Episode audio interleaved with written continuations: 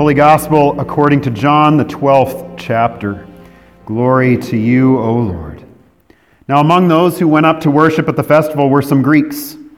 They came to Philip, who was from Bethsaida in Galilee, and said to him, Sir, we wish to see Jesus. Philip went and told Andrew. Then Andrew and Philip went and told Jesus. Jesus answered them, The hour has come for the Son of Man to be glorified. Very truly, I tell you, unless a grain of wheat falls into the earth and dies, it remains just a single grain. But if it dies, it bears much fruit. Those who love their life lose it, and those who hate their life in this world will keep it for eternal life. Whoever serves me must follow me, and where I am, there will my servant be also. Whoever serves me, the Father will honor. Now my soul is troubled, and what should I say? Father, save me from this hour? No. It is for this reason that I have come to this hour. Father, glorify your name. Then a voice came from heaven I have glorified it, and I will glorify it again. The crowd standing there heard it and said that it was thunder. Others said, An angel has spoken to him. Jesus answered, This voice has come for your sake, not for mine. Now is the judgment of this world. Now the ruler of this world will be driven out, and I, when I am lifted up from the earth, will draw all people to myself. He said this to indicate the kind of death he was to die. This is the gospel of the Lord.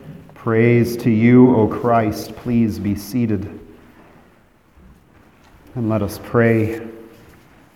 Gracious God, send forth your Spirit by the power of your word to create faith, to forgive sin, to grow our love for you and for one another. Amen. Sir, we wish to see Jesus. What a phrase. What a declaration. I've, I've preached on this text, I don't know how many times, uh, quite a few. I've never been able to get past verse 21. Never. I try to. There's so much that we could talk about. We could talk about the voice from heaven uh, crying out that, that uh, God's name is going to be glorified again as it was glorified, for instance, in the Exodus. We could talk about that. We, we could talk about uh, the fact that, again, Jesus says, When I am lifted up, just like he was lifted up in the symbol of, of that bronze serpent, he's going to draw people to himself. We, we could talk about that too, but I sit here and I see this, this, this exclamation from the Greeks Sir, we wish to see Jesus. And I can never get past that. Ever. That should be the, the mission and, and vision statement of everything that we do here. Everything. It, it should be plastered on the pulpit right here. So when myself or Pastor Carl come up here, we, we see, Sir, we wish to see Jesus, and we know that's our job. Right now, in this moment, whether it be 10 minutes, 15 minutes, you know, two hours, depending on how long the, the preacher's going to go, our whole goal is for you to see Jesus. That should be our goal. I, I should serve it up on a silver platter, this, this Jesus. It should be plastered on the altar. Because isn't this where we come to see Jesus, to taste and see that the Lord is good? When we have communion, we come with outstretched hands, wishing for our Jesus, desiring that. We should put it up above the doors to the, to the sanctuary, put it out on the, on the sign out front Sir, we wish to see Jesus. And that's what church should be. It should be a place where people come to see Jesus, to know Jesus, to have God's word implanted upon us by the Spirit so that we don't have to be taught about this, this Jesus anymore. Instead, we reach that point in Jeremiah 31 where we know him. It doesn't take much, we just know him. And to think that, that we could turn church into something else to try and make it more appealing or, or, or whatever uh, loses the point of what we're supposed to be doing here because when you go to a football game, right, or a baseball game, you're there for a football game, right? Unless you go to a Saints game, then you're there for the pig. But you go to a baseball game, you're there for a baseball game. You go to a tractor pull, you're there for a tractor pull. You go to a, a heavy metal concert, you're there for heavy metal concert. Come to church, it should be we wish to see Jesus. That should be the goal. That should be the focus of everything here, now, at this moment.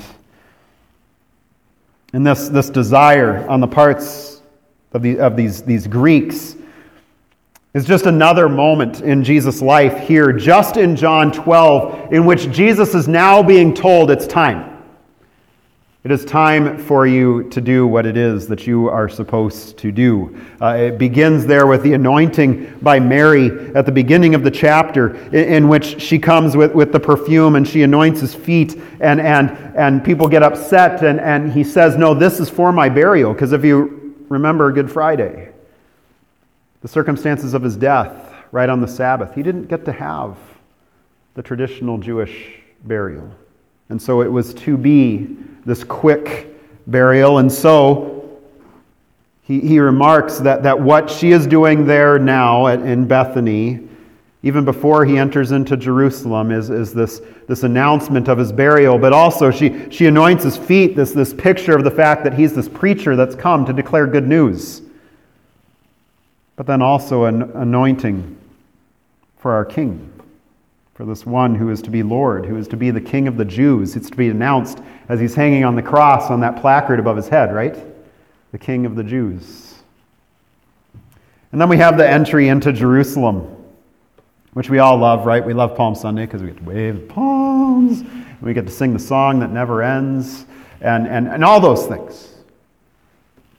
And yet, in that story, what's the cry that we hear that goes up? Hosanna. Hosanna in the highest. You know what that word means? We, we turn it into an exclamation, we turn it into a, a word of praise. The word means save us. So, as Jesus is coming in on that donkey into Jerusalem, people are crying out, Save us! Save us! Save us above everything else. Save us. As though it is this, this cry of, of, of, of joy that, that this, this Jesus, this Messiah, this King is coming into Jerusalem, but also this cry of desperation. And so it's fitting that when we do have communion and we have the full liturgy and we sing the Sanctus, Holy, Holy, Holy, right? When we get to that certain part, we say, Hosanna in the highest. Blessed is he who comes in the name of the Lord. Hosanna in the highest. We, we are proclaiming with these, with these, these folks here in, in Jerusalem as he, he comes in to the city. Those same words. And then now we have the Greeks. These are, these are non Jews. These are not Greek speaking Jews. These are people who have come to the faith. They're proselytes. They, they, they pray to the God of Abraham, Isaac, and Jacob. They've just not made the final step of conversion, if you know what I mean. It would involve some surgery on, on some, some boys. But what do they want? They want this Jesus. A desire to see Jesus. They, they, they wish to be, to be drawn to Jesus. And what is Jesus' response? But he says, okay, the time has come. Not just the Jews, but now the Greeks, the Gentiles, the heathens are coming to me because they come to Philip, and, and, then Philip goes to Andrew, and then Philip and Andrew go to Jesus, and you expect Jesus to just go, okay, let's go see him, right? But no, he says, okay, the time is fulfilled. It's, it's now. The hour has come. Well, what hour? The hour of the cross, the time of rescue, the time of redemption, the time of, of, of his working for us. And he says, This is the reason why I've come to this hour. This whole reason why is, is to draw these people to me, to, to draw people who are not part of the chosen people of God. But then he also says to us that it's in order to bear fruit, right? He, he uses the picture of a seed. So if you leave a seed just sitting out on the counter, you just leave it there, it's not going to do anything, right? It's probably going to fall on the floor, and then you're going to sweep it up later and throw it in the garbage. You put in the ground, and what does it do? It grows into a tree, a bush, plant, whatever, and, and depending on what the seed is, it's going to produce, it's going to produce fruit. And he's talking about himself in, in this place, that, that his work has come to bear fruit, bear fruit of, of repentance and faith in us, to bear fruit in us of that working of Jeremiah 31, that we, that we might have his word imprinted on our hearts, that it might come into our ears, that we might know him, that we wouldn't have to be taught about it anymore, that, but that we would, we would know him. His death becoming the, the demarcation of who he is for you. that in his death we see life coming out of it. Do you get that? That we have crosses planted all over here. We see them and, and we like them. They're nice, they're nice decorations, but it's a symbol of death, and yet for us it's become a symbol of life. Life out of death, just like that, that seed.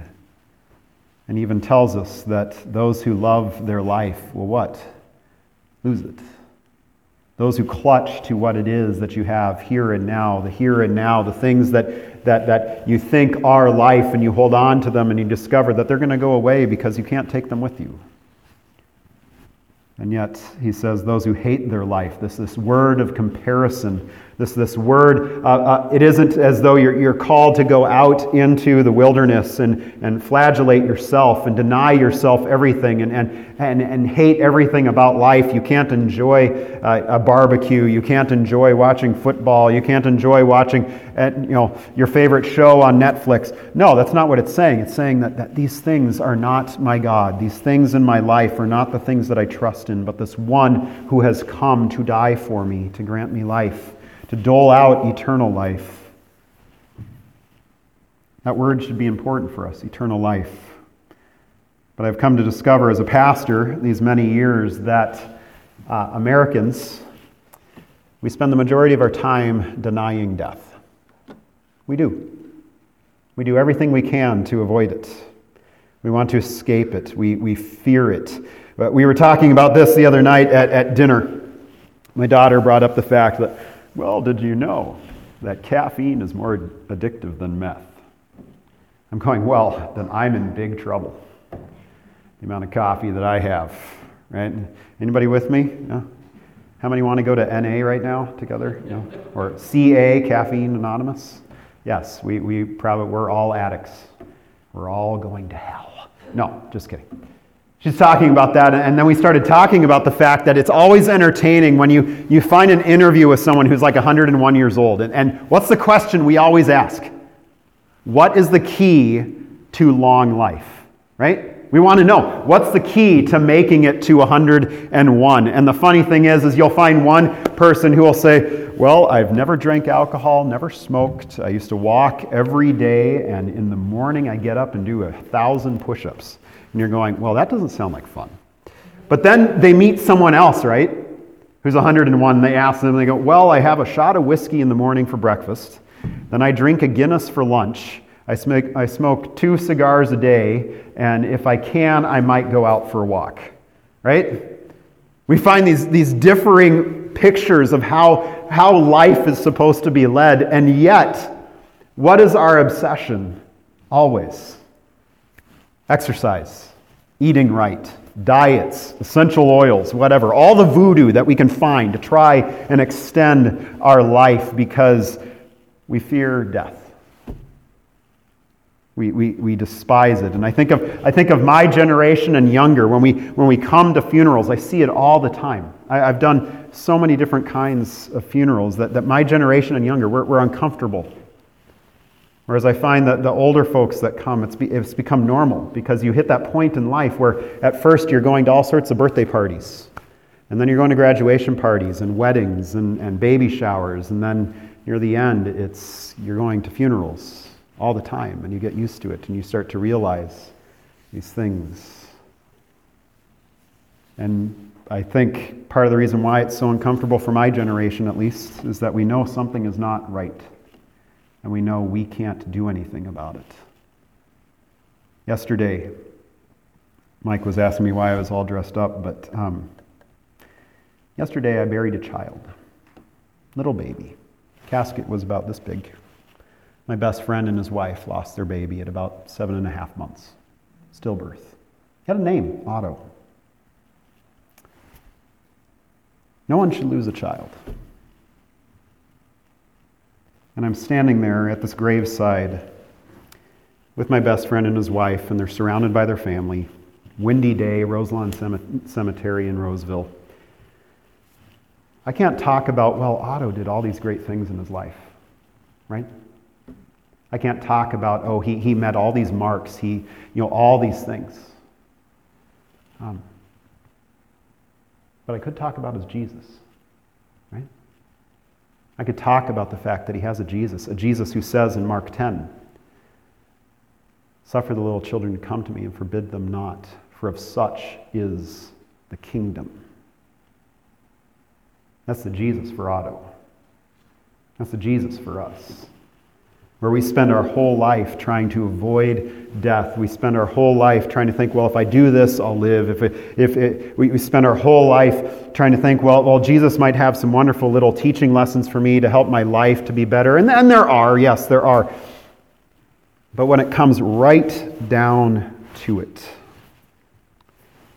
when we get to the end of our lives, none of it matters except Jesus.